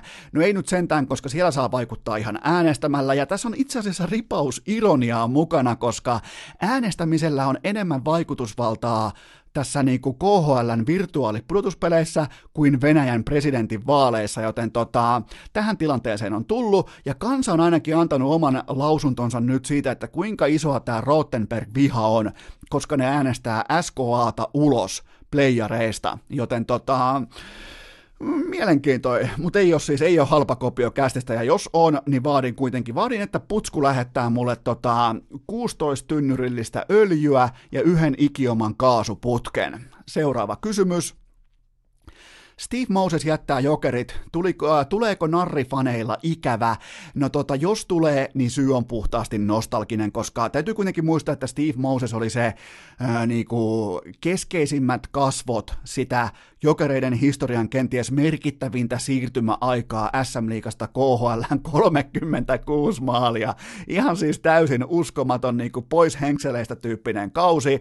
Ja tota, viime kaudella sitten vaan seitsemän maalia ja enemmän kuluerä kuin hyödyke. Ja ne jätkät lähtee sivuun. Joten tota, loistava muuten, loistava, ottakaa talteen. Varsinkin nuoremmat, jos pelaatte vaikka jääkiekkoa, haaveilette jääkiekon jääkiekkoilijan urasta, niin aivan loistava esimerkki siitä, että miten ohuella uudella työkalupakilla voi louhia itsensä multimiljonääriksi. Seuraava kysymys. Harri Pesonen KHL, tuliko yllätyksenä? No kyllä tuli ja, ja tota, vieläpä yhden tehtaan Magni, Magni, Magnitokorskiin, Magnitokorskiin, sieltä se tuli tyylikkäästi ja olettaen kuitenkin, että tämä uutinen pitää paikkansa, mutta tota, ehkäpä se hintalappu oli sitten liian suuri ohitettavaksi ja, ja tota 0,8 pisteen per peli ukko kuitenkin Sveitsissä, siellä on rahaa, siellä on perhe, siellä on, äh, Sveitsissä on ihan siis minimaaliset, melkein Uudenmaan kokoiset etäisyydet, siellä on kaikki, siellä maksetaan kulut, siellä maksetaan kännykästä ja ruokalipuista alkaen aivan kaikki, joten tota, ehkä vähän yllättävää. Mä luulen, että sieltä on niinku löytynyt se koti, ja tämä on kuitenkin, täytyy muistaa sekin, että on 31-vuotiaalle pelaajalle kenties se viimeinen sauma rahasta, kun siinä on kuitenkin, siinä lukee siinä pajatsossa se voitonmaksonappula, niin se ei kuitenkaan, se keltainen valo ei hohka siinä ikuisesti, joten, joten tota, ymmärrän siltäkin osin, mutta oli muuten, palasin vielä Pesosen viime vuoteen, ja Aloin pohtimaan, että kuinka hyvä hän on oikeasti, koska Sveitsin liikaa tulee katsottua vuosittain tasan nolla sekuntia, niin oli yksi parhaista leijonien pelaajista sekä MM-kisoissa että kaikissa EHT-turnauksissa, joten erittäin aliarvostettu, laadukas huippuurheilija kyseessä. Seuraava kysymys. Aapeli Räsänen jättämässä jatkoajan mukaan yliopistolätkän. Mitä ajattelet tästä? No tämä tuli mulle yllätyksenä, koska hän siis jättää senior-vuoden väliin ja, ja tota, mä luulin siis, että Räsänen on naimisissa nimenomaan koulutuksen eikä jääkiekon kanssa, mutta ehkä hän siirtyy tässä kohdin vaikkapa liikaan, miksei ihan sitten vaikkapa tapparaan ja lukee sitten opinnot loppuun Suomessa. Ne pystyy tuossa kohdin ympäämään muistaakseni ihan ok mallikkaasti. Mä en nyt lähde teille, pu- mä en lähde nyt teidän aikaa tylsistyttämään siitä, että miten toi seniorvuosi menee, mutta kun sä lähdet juniorvuodesta pois kohti Suomea, niin siitä löytyy sellainen luonnollinen porras, millä sä hyppäät mukaan, jos sua siis koulunkäynti vielä kiinnostaa. Niin kuin mulla on vähän sellainen vipa, että Räsänen ei ole jättämässä kynää narikkaa tässä kohdin, mutta tuli yllätyksenä. Seuraava kysymys. Kummalla osapuolella on kovempi paine saada sopimus valmiiksi koronan myötä, siis pelaajasopimus valmiiksi, liikan seuroilla vai pelaajilla? No mun papereissa pelaajilla, koska ne ei kuitenkaan ole koskaan ravintoketjun yläpäässä, ja liikaa sen asemaa ei taas uhkaa Suomessa oikeastaan mikään. Ja kuvitellaan vaikkapa, että Sveitsin liika jää pelaamatta, Keski-Euroopan tilanne on mikä on, Ruotsissa lyödään homma SHL jäihin, KHL, sielläkin tällä hetkellä on rajat kiinni, niin, niin tota, etenkin keskitason ammattijääkiekko, siis se kova massa, keskitason ammattijääkiekkoilijat, niillä on tällä hetkellä kova kova, ankara pelko työttömyydestä, ja sitä tunnetta tällä hetkellä ei pääse edes leville pakoon, joten tota, mun mielestä pelaajilla on tällä hetkellä se, ja mä toivon, että pelaajat, pelaajayhdistys ja SM seurat on samalla sivulla. Mä ennakoin, että he eivät ole, mutta mä toivon, että ne olis, koska ne vetää silloin automaattisesti samaa köyttä tilanteessa, johon kenelläkään ei ole suunnistuskarttaa tarjolla. Se olisi tässä kohdin oleellista. Mä en kuitenkaan nosta mun toivomusten rimaa ihan hirveän korkealle tässä kohdin. Kyse on rahasta, kyse on elinkeinosta, ahneus voittaa aina. Seuraava kysymys. Mitä mieltä olet näistä NHLn järjestämistä karanteenipuheluista pelaajien kesken? No tämä on äh, tota, täydellinen tapa osoittaa, että tässä ollaan kaikki samojen lukkojen takana. Tosi mulla meni raja tossa, että Crosby ja Giroud alkoi likettämään toistensa kommentteja noin niin, kuin niin sanotusti. Ei, ei, tota, ei Flyersin pelaajia, ei Pittsburghin pelaajia, ei etenkään kapteeneja samaan, samaan tota videopuheluun. Ei, se ei niin kuin jotenkin vaan, ei, ei North Carolina ja Dukea, ei, tota, ei Cowboysia ja Eaglesia, ei, ei, ei Jenkkiisiä ja Red Soxia, ei, joku raja, joku, joku raja kuitenkin, mutta mennään vielä viimeiseen kysymykseen. Oletko katsonut äh, Viasatilta NHL-klassikkoja? Mikä on suorin, suurin huomiosi lähihistoriasta? No sitä, kuinka uskomattoman karmeaa TV-kuva oli vielä vuonna 2011. Ei herra Jumala sentää siis. Futis kestää paskan kuvan, koris kestää paskan kuvan, mutta jääkiekko, se katoaa siis kokonaan se pelin idea, kun sä et tiedä, missä kiekko menee. Sä näet vaan jonkinnäköistä, toki pitää muistaa, että tässä on niinku nyt konvertoitu sen aikaan niinku SD-kuvaa, kuvaputkikuvaa, tällaista kuvaa on konver- konvertoitu vähän niin kuin sama kuin sä nauhoittaisit leffaa screenshottina, niin se on silloin paskaa se loppulaatu. Et pitää myös muistaa se, mutta on toi nykypäivän 75-tuumaisesta Samsungista, niin on toi aika hi. Mä katsoin siis Vancouverit vastaan tota Bostonin finaalit tuossa yksi päivä, niin tota, täytyy sanoa, että kyllä teki mieli itsekin mennä tuohon kadulle polttamaan autoja. Pidetään pieni tauko, mennään eteenpäin. Urheilukääst! Klassinen yhden kauden ihme! Mutta ennen kuin tehdään lajinvaihto, mulla on teille pikainen kaupallinen tiedote ja sen tarjoaa Wilson Cafe Suomen lahesta lahtelainen altavastaaja. Muistakaa tukea altavastaaja yrittäjiä tässä tilanteessa, mikä on tällä hetkellä käsillä. Ja muistakaa se, että Wilson Cafeen niiden verkkokauppa pelastaa sun kahvihimot. Sieltä saa 12 pakettia vaikkapa tulikuumaa kolmosta tai huippusuosittua kaksipuolikasta tai viikonloppuihin kauniisti, pehmeästi istuvaa nelosta. Menkää Wilson Coffeen. Menkää sinne verkkosivuille ja laittakaa, kulkaa, laittakaa tilaukset rullaamaan. Viime viikolla teitte hienosti tilauksia. Teillä on, äh, totta kai nyt on karanteenikausi, tarvii kahvia ja tarvii ennen kaikkea sen kenties maailman historian pehmeimmän, sympaattisimman teepaidan, sen joka on koko musta. Se on niin kaunista kangasta. Se on siis jotenkin, mulla on tälläkin hetkellä vähemmän yllättäen se päällä.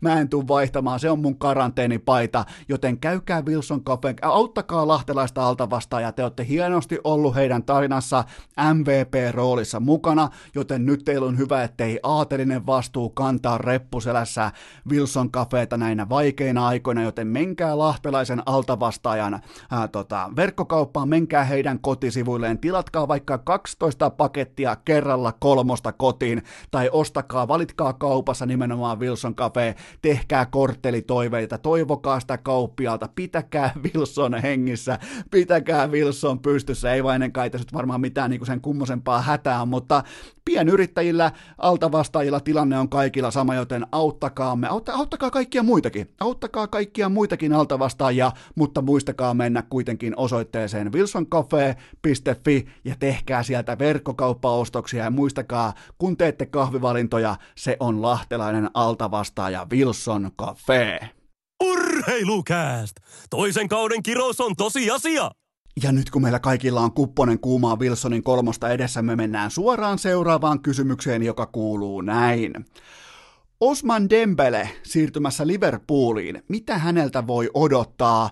No, häneltä voi odottaa aivan absoluuttista, armotonta ja niinku vastaan sanomatonta fiaskoa Kyseessä ei ole huippurheilija, vaan 150 miljoonan euron huijausarpa, jonka Barcelona osti ja saa sitä todennäköisesti nyt pulitettua vielä itselleen takaisin rakebackinä ehkä jonkun 70-80 miljoonaa ja siinä kaikki virheitä tulee, ne maksaa vaan tuossa bisneksessä pikkusen verran enemmän kuin vaikkapa meidän omassa arkielämässä. Me mekin tehdään jatkuvasti virheostoksia, meidän vaan pitää niellä se, meidän pitää niellä se L-kirjain ja se, sitä tekee tällä hetkellä karmealla tavalla myös FC Barcelona. Ja ö, silloin 2017 jo ensiraportit kertoivat niistä yöreissuista roskaruokaravintoloihin ja vastaavaa. Ja ei siis mun papereissa minkäännäköistä saumaa päässä edes lähelle pelaavaa kokoonpanoa nykypuulissa. Voi pelata niitä höpö-höpö-kappien, FA-kappien,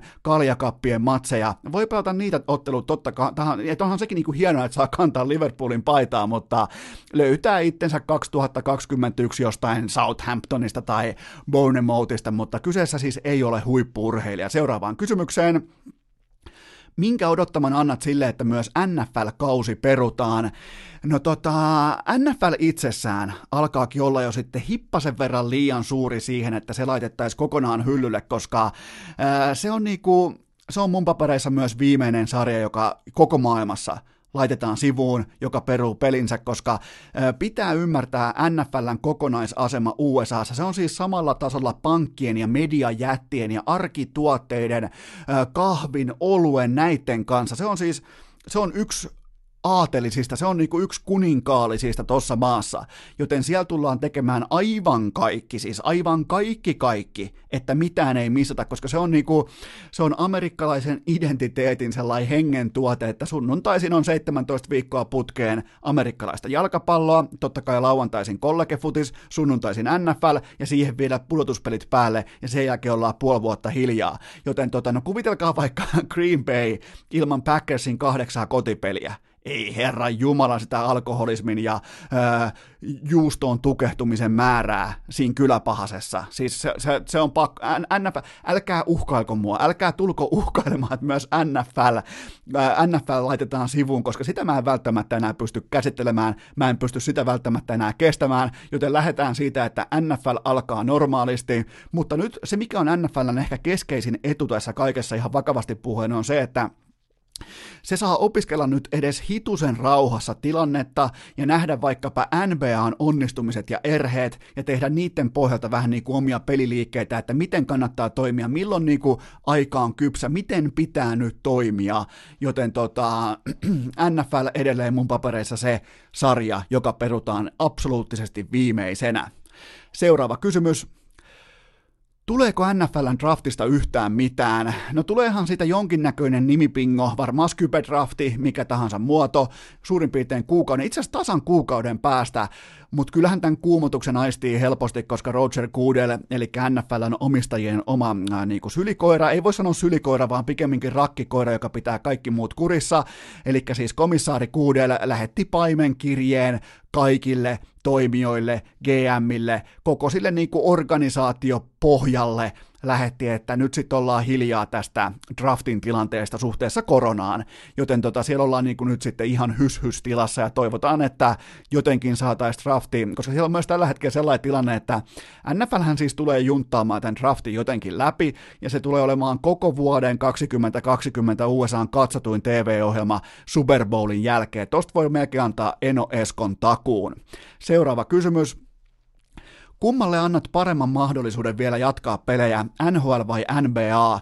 No NHL mä oon hylännyt jo ja mä oon simuloinutkin kauden loppu onnittelut vielä erikseen kaikille Avalanche-faneille, mutta NBAlle mä uskallan antaa vielä edelleen äh, tommosen pienimuotoisen sauman, tommosen niinku äh, LeBron Jamesin pälvikaljun kokoisen sauman, koska siellä on kuitenkin koko urheilun innovatiivisin omistajapohja, siellä on eniten riskien ottajia, ja NBA-omistajat, ne voi ihan oikeasti luoda koska tahansa. Pelkästään joku Steve Ballmer voi yksin rahoittaa olosuhteet, joilla kausi saadaan maaliin. Siis vaikka rakentaa tyhjästä saari, jolla ei pommi varmasti ole koronaa, silloin siihen pitoo, silloin 52 miljardia pitoa sen tuossa flanellipaidan rintataskussa, joten tota, siellä on resursseja, siellä on innovatiivisuutta ja siellä on ennen kaikkea ballsia. Ja kukaan, siis jos tämä kausi jatketaan nyt tota, loppuun, joku voittaa mestaruuden vaikka Bucks tai Lakers tai kuka tahansa, niin kukaan ei tule enää kymmenen vuoden päästä muistamaan sitä, että oliko tämä joku tynkäkausi, oliko tässä jotain erikoista. Siis ihan sama, kuka, kuka, kuka teistä vaikka muistaa nyt, jos mä kysyn, että mitä erikoista oli LeBron Jamesin ensimmäisessä NBA-mestaruudessa? Muistaako joku? Ei tietenkään muista, se oli tynkäkausi. Joten tota, siitä on suurin piirtein nyt tommonen kahdeksan, yhdeksän vuotta. Joten tota, niin se ihmisen mieli vaan toimii, joten mä uskon, että NBA pystyy jotenkin pelaamaan kauden loppuun. Seuraava kysymys. NHL korona ravistelee taloutta, mutta mikä on NBAn tilanne?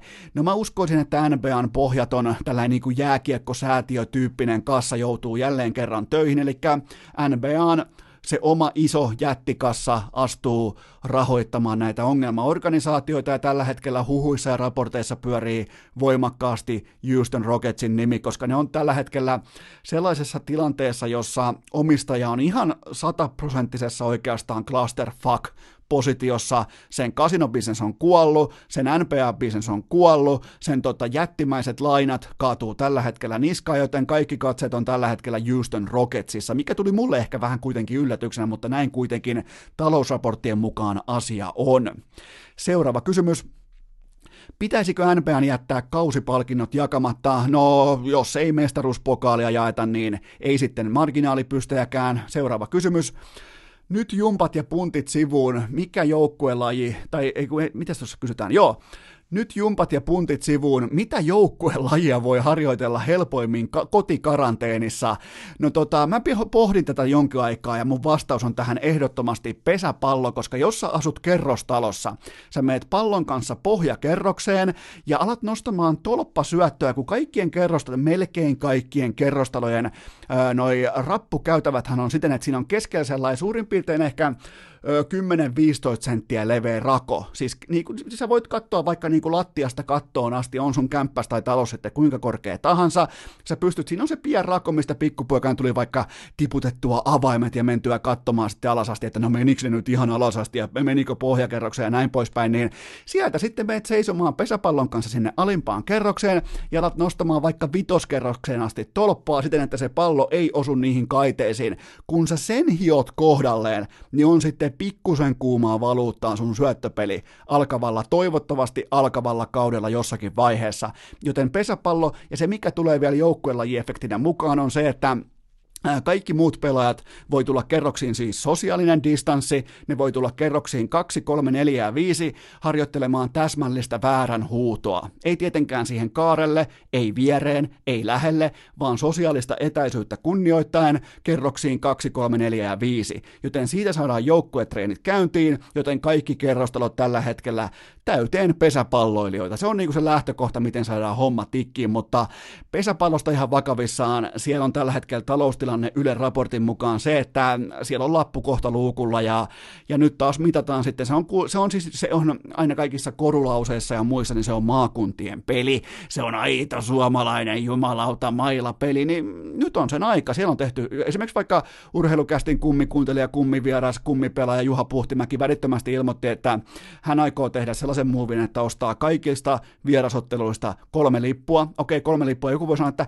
no miksei kolmea sataa? No sen takia, että jos, jos toi esimerkki antaa vaikka muille osviittaa sitä, että hei mähän teen saman muuvin, hei mäkin teen ton, hei mäkin, mä lähden tuohon mukaan, okei mäkin teen ton, joo mä, mä, mä sainaan itteni tuohon mukaan, niin sieltä syntyy se autenttinen ö, halu, kyky auttaa, kun kaikki on samalla kaarella – samassa huutoringissä. Varmaan ymmärrätte sen, että jos Puhtimäki ilmoittaisi, että no minä kuulen, nyt laitan Louis Vuittonin kassin täyteen, ei niin toimita, ei se ole, se ei ole, joukku, se, ei ole niinku se, miten joukkuepelejä, varsinkin tällaisia äh, taloudellisesti varsin äh, maltillisia juttuja pelastetaan. Tämä on just täsmällistä toimintaa, ja pesäpallolla on tällä hetkellä chanssi näyttää, miten yhtenäisiä ne on oikeasti, joten tämä on niinku, vaikka uhka on äärimmäisen merkittävä, mä toivon, että siellä on kommunikaatiota, sitä ei kuulemma ollut, sama kuin SM Liikan asiassa, mä toivon, että todellakin löytyy kommunikaatiota, jos työnantaja, et aio maksaa palkkaa, niin kyllä sul pitää olla kojonesta kertoa sun pelaajille, sun työntekijöille, että meillä ei muuten ole kassassa pitoa penniäkään. Jos teidän kuluerät vaikka kuukaudessa palkkojen tiimoilta on vaikka summa, se on vaikka yhteensä kuukaudessa, sanotaan, että se on vaikka 26 000 euroa, ja sun kassassa on vaikka 3200 euroa, niin sanokaa se ne on, ne on useimmiten aikuisia ihmisiä, ja jokainen voitettu sekunti siihen adjustointiin, valmistautumiseen, siihen, että pääsee niinku ynnäilemään omia asioitaan etupellosta ennen kuin pelataan aikaa, pelataan, ootellaan, mietitään, pohditaan se, ne sekunnit, ne minuutit tuntuu pelaajista viikoilta, vuosilta siinä tilanteessa, kun on epätiedon verhot ikkunassa, joten nyt ne verhot helvettiin siitä, olkaa ylipäätään suomalaisessa urheilussa, tällä hetkellä, tässä kriisitilanteessa koettelee meitä kaikkia, olkaa avoimia, pidetään pien tauko, mennään eteenpäin. Urheilukääst! Suomen paras podcasti myös vuonna 2019! Mutta, mutta, mutta tähän väliin mulla on teille huippunopea K18 tuoteinformaatio. Sen tarjoaa Kulpet. Tänään on maanantai kello 12 alkaa Kulpetin tuplausviikko. Ja siellä on tällä hetkellä tilanne se, että joka viikko nyt kun on ollut tämä tota, niin kuin vaikeiden aikojen, vaikeiden urheilulajiaikojen kausi käynnissä, niin sieltä pääsee suurin piirtein viimeiseen vaiheeseen seitsemän, ehkä noin yksi, kaksi, kolme pelaajaa, jopa vain yksi.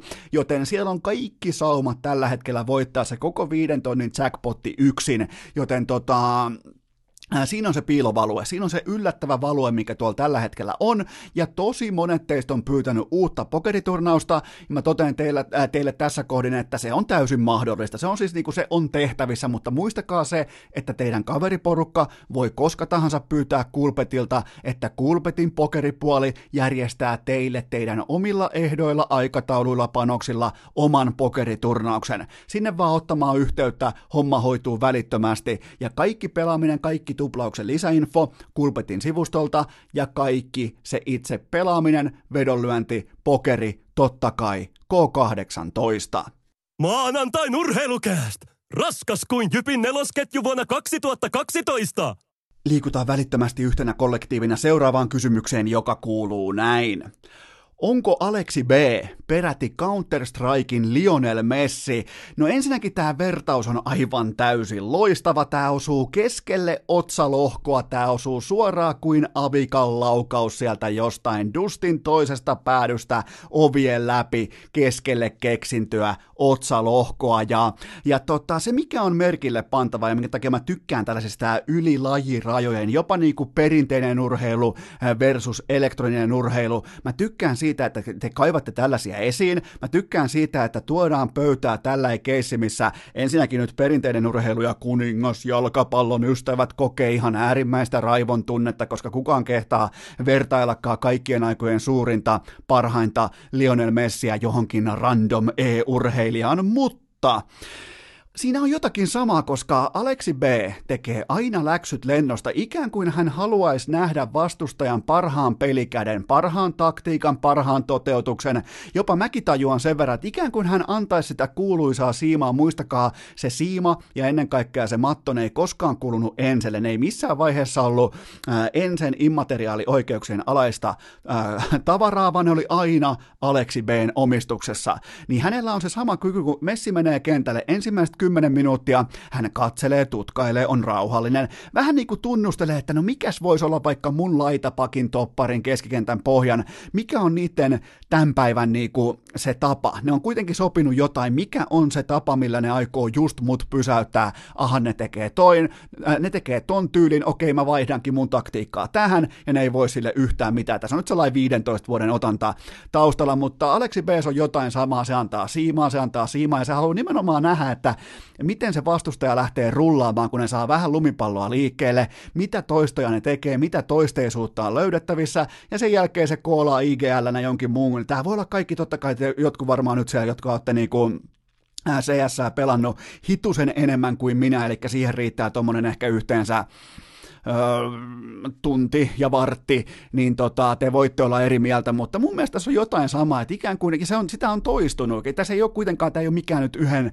perjantai tai yhden sunnuntai voiton niin kuin alainen tutkimus, vaan että löytyy paljon sellaisia matseja, missä tuntuisi siltä, että Aleksi B:n joukkue vähän niin kuin imee sitä informaatiota, että aha, tos ne tekee noin, tos ne tekee noin. Nytkin vaikka just sunnuntaina ää, tota, Moses Sportsia, eli hiiriurheilua vastaan, puoli tahalle annettu 0-1 maali, ottakaa tosta, ottakaa, me paskannetaan keskelle laihetta, tehkää mitä haluatte, ennenpä, ensin päästään 7 0 sen jälkeen koko niin kuin, ää, tota, kartoissa yhteen nollaan, ja sen jälkeen aloittaa kirin ja voittaa ihan pystyyn 2-1. Ja se taktiikka vielä kaiken lisäksi toi nykypäivänä, kun on totta kai vaikeita, kun on korona, ei ole läsnäolo, ää, tota, niin kuin läsnäololla ei ole mahdollisuuksia, ei ole puitteita, niin on tärkeää ainakin mun papereissa tossakin lajissa saada pelinomaisia toistoja, niin tämä koko ruljanssi toi myös 18 lisärundia toistoja enemmän, tuollaista niin kuin yhtä maailman parasta joukkuetta vastaa hiiriurheilua, mä en ikinä pääse yli tuosta nimestä, mutta se on kuitenkin hiiriurheilu,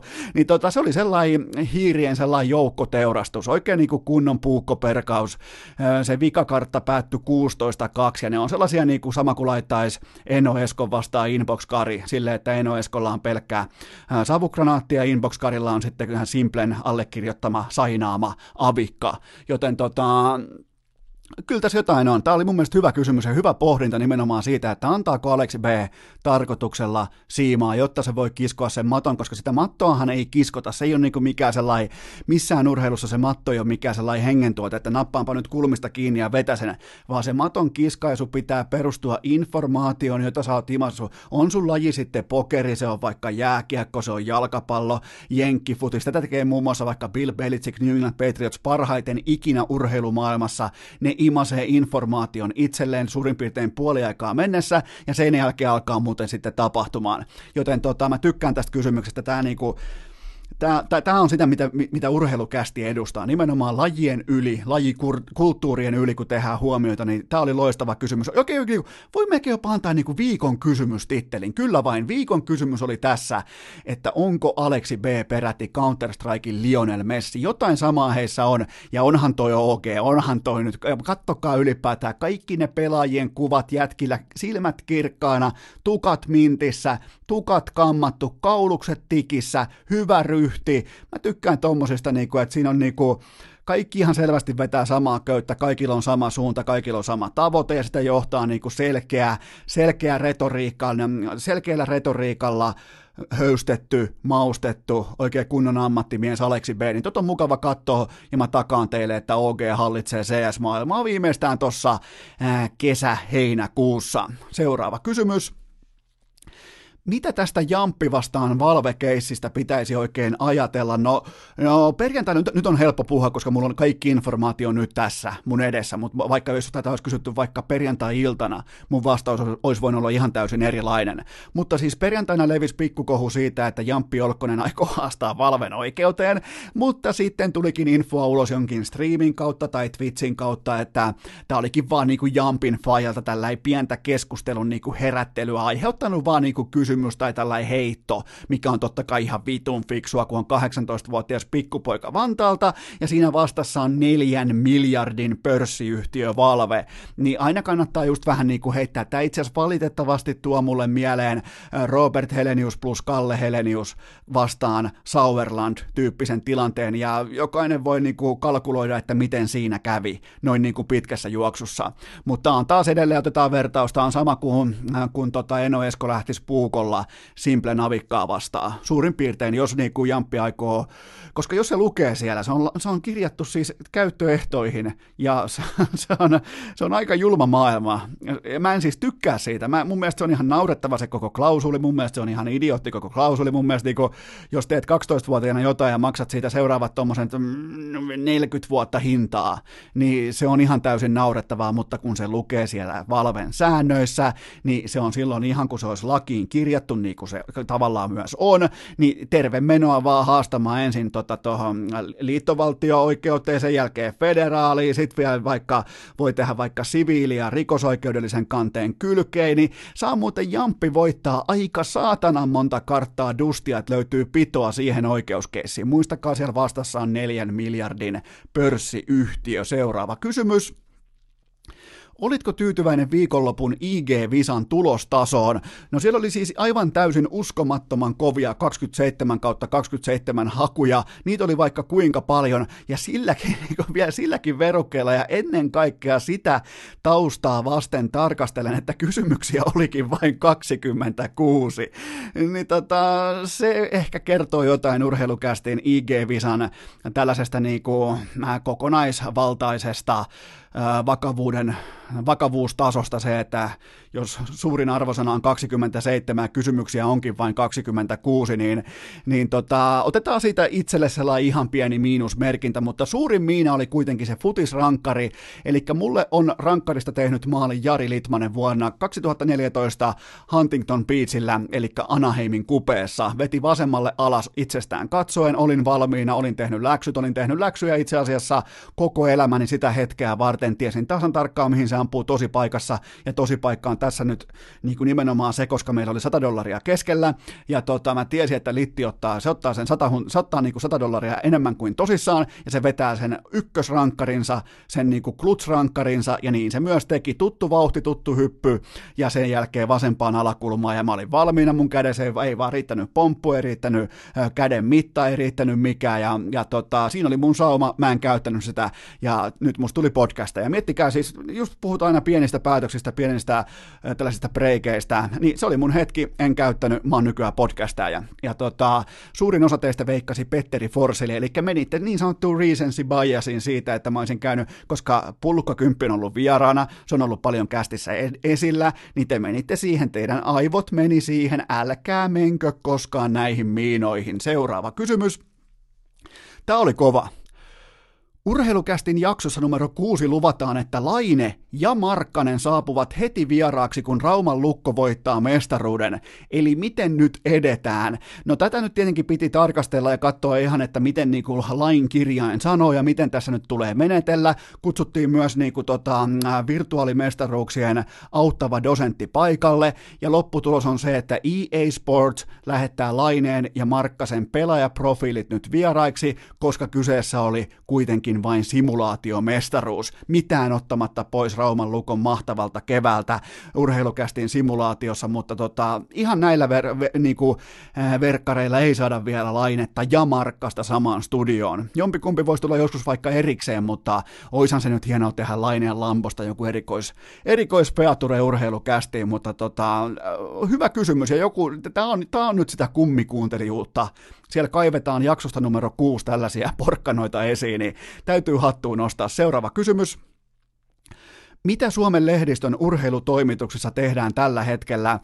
No, tilannehan on ton ihan täysin karmaiseva, mutta nyt on ainakin aikaa rakentaa sitä pitkää ja arvokasta laatujournalismia. Sen perään on kuitenkin tuolla ehkä seitsemän, kahdeksan vuotta huudettu, paruttu, vaadittu, niin nyt on ainakin aikaa siihen, että on, on ihan oikeasti on niinku kalenteria aikaa rakentaa sitä laadukasta, hidasta, hidasta. Se on niinku se sana on se hidasta journalismia, että sillä niin kuin jutulla ei ole mihinkään kiire, sillä otsikolla ei ole minkäännäköistä niin kuin liekkiprosenttia, sillä ei ole niin kuin minkäännäköistä sellaista niin kuin palavaa tarvetta olla julki nyt tai nyt, vaan sitten pikemminkin joskus.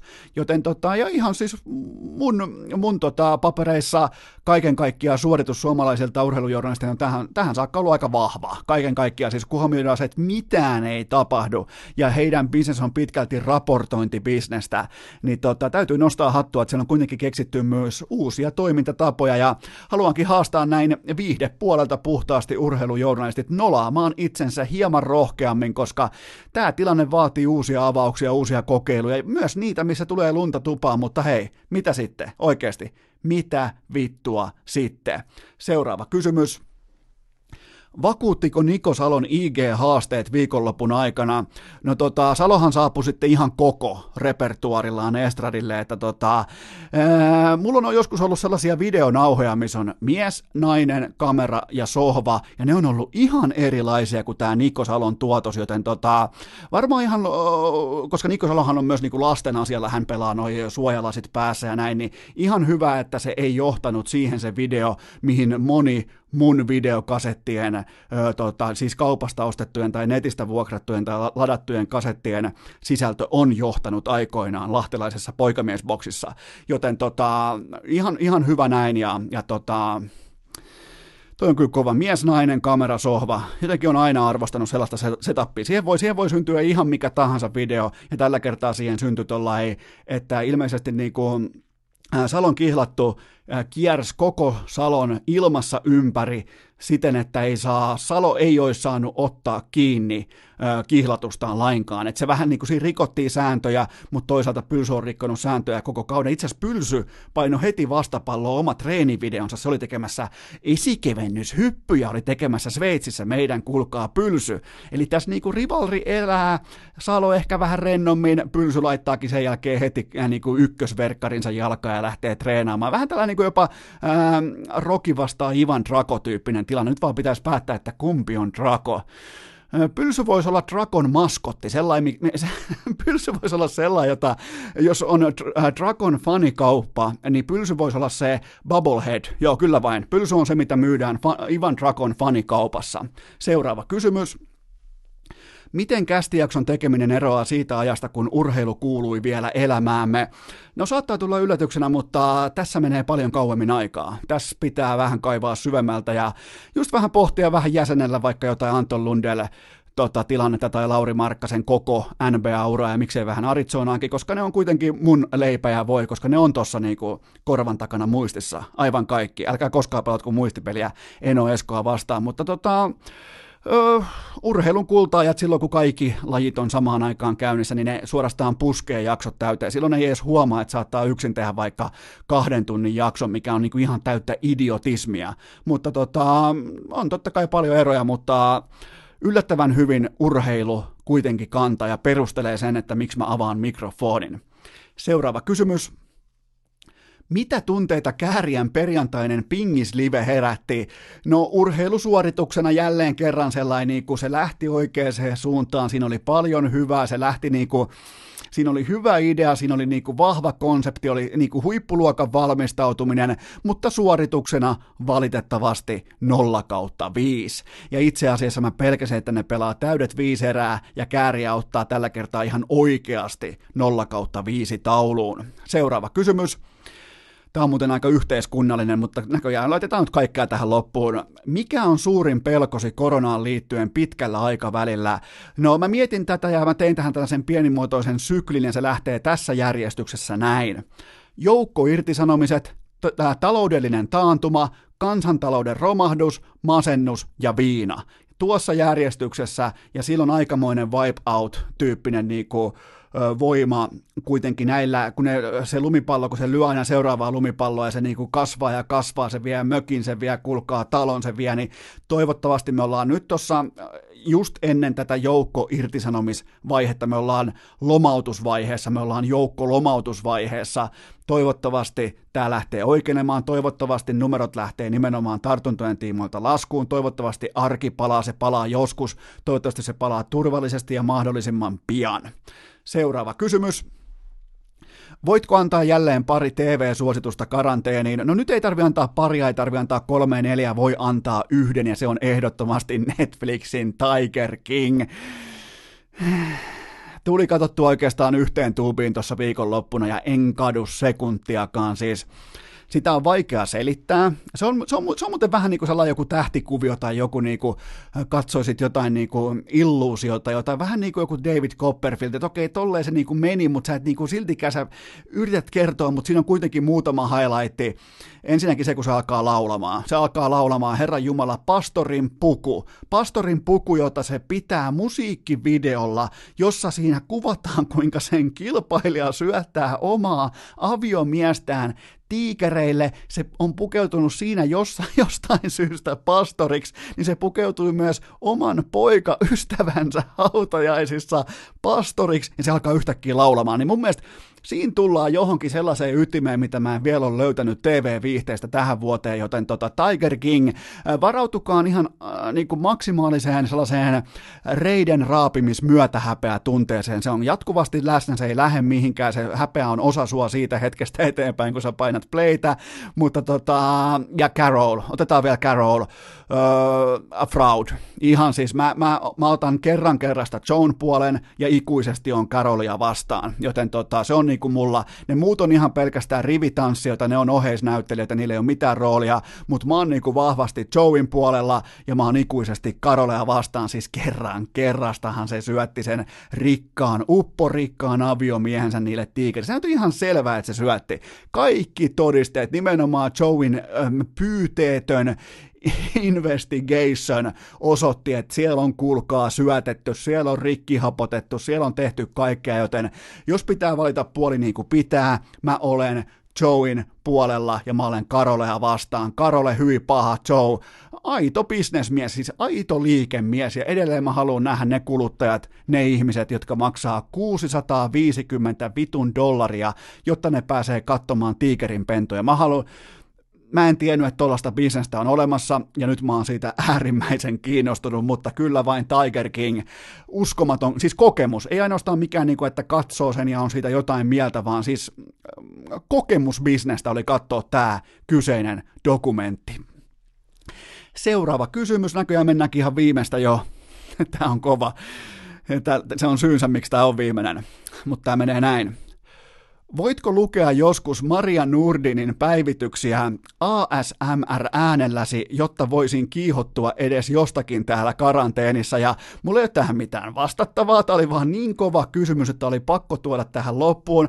Ja ei, mä en todellakaan aio puhua teille ASMR-äänellä Maria Nurdinin äh, mikrobinäkemyksistä siitä, että jos sä itse hymyilet paljon, olet onnellinen, mikään tauti ei suhun tartu. Ei, mä en mene sinne, mä en ota ASMR ASMR-ääntä nyt tähän käyttöön lainkaan, vaan me tehdään sellainen homma, että käännetään kiikarit kohti keskiviikkoa, koska nyt sitten kaikki pokerifanit, pokeri-ihmiset tarkkana, tulee yksi niistä vieraista, jota olette jo odottaneet, tulee yksi niistä vieraista, jotka on tällä hetkellä ehdotonta maailman kärkeä, ihan globaalisti turnauspokerissa, se tällä hetkellä painaa semmoista käyrää, että mä tuun henkilökohtaisesti nappaamaan siitä käyrästä kiinni ja jotenkin niin kuin kysymään, että miten vitussa tämä runi, tämä kunto on mahdollista, joten nyt tehdään sellainen homma, että keskiviikkona jatkuu.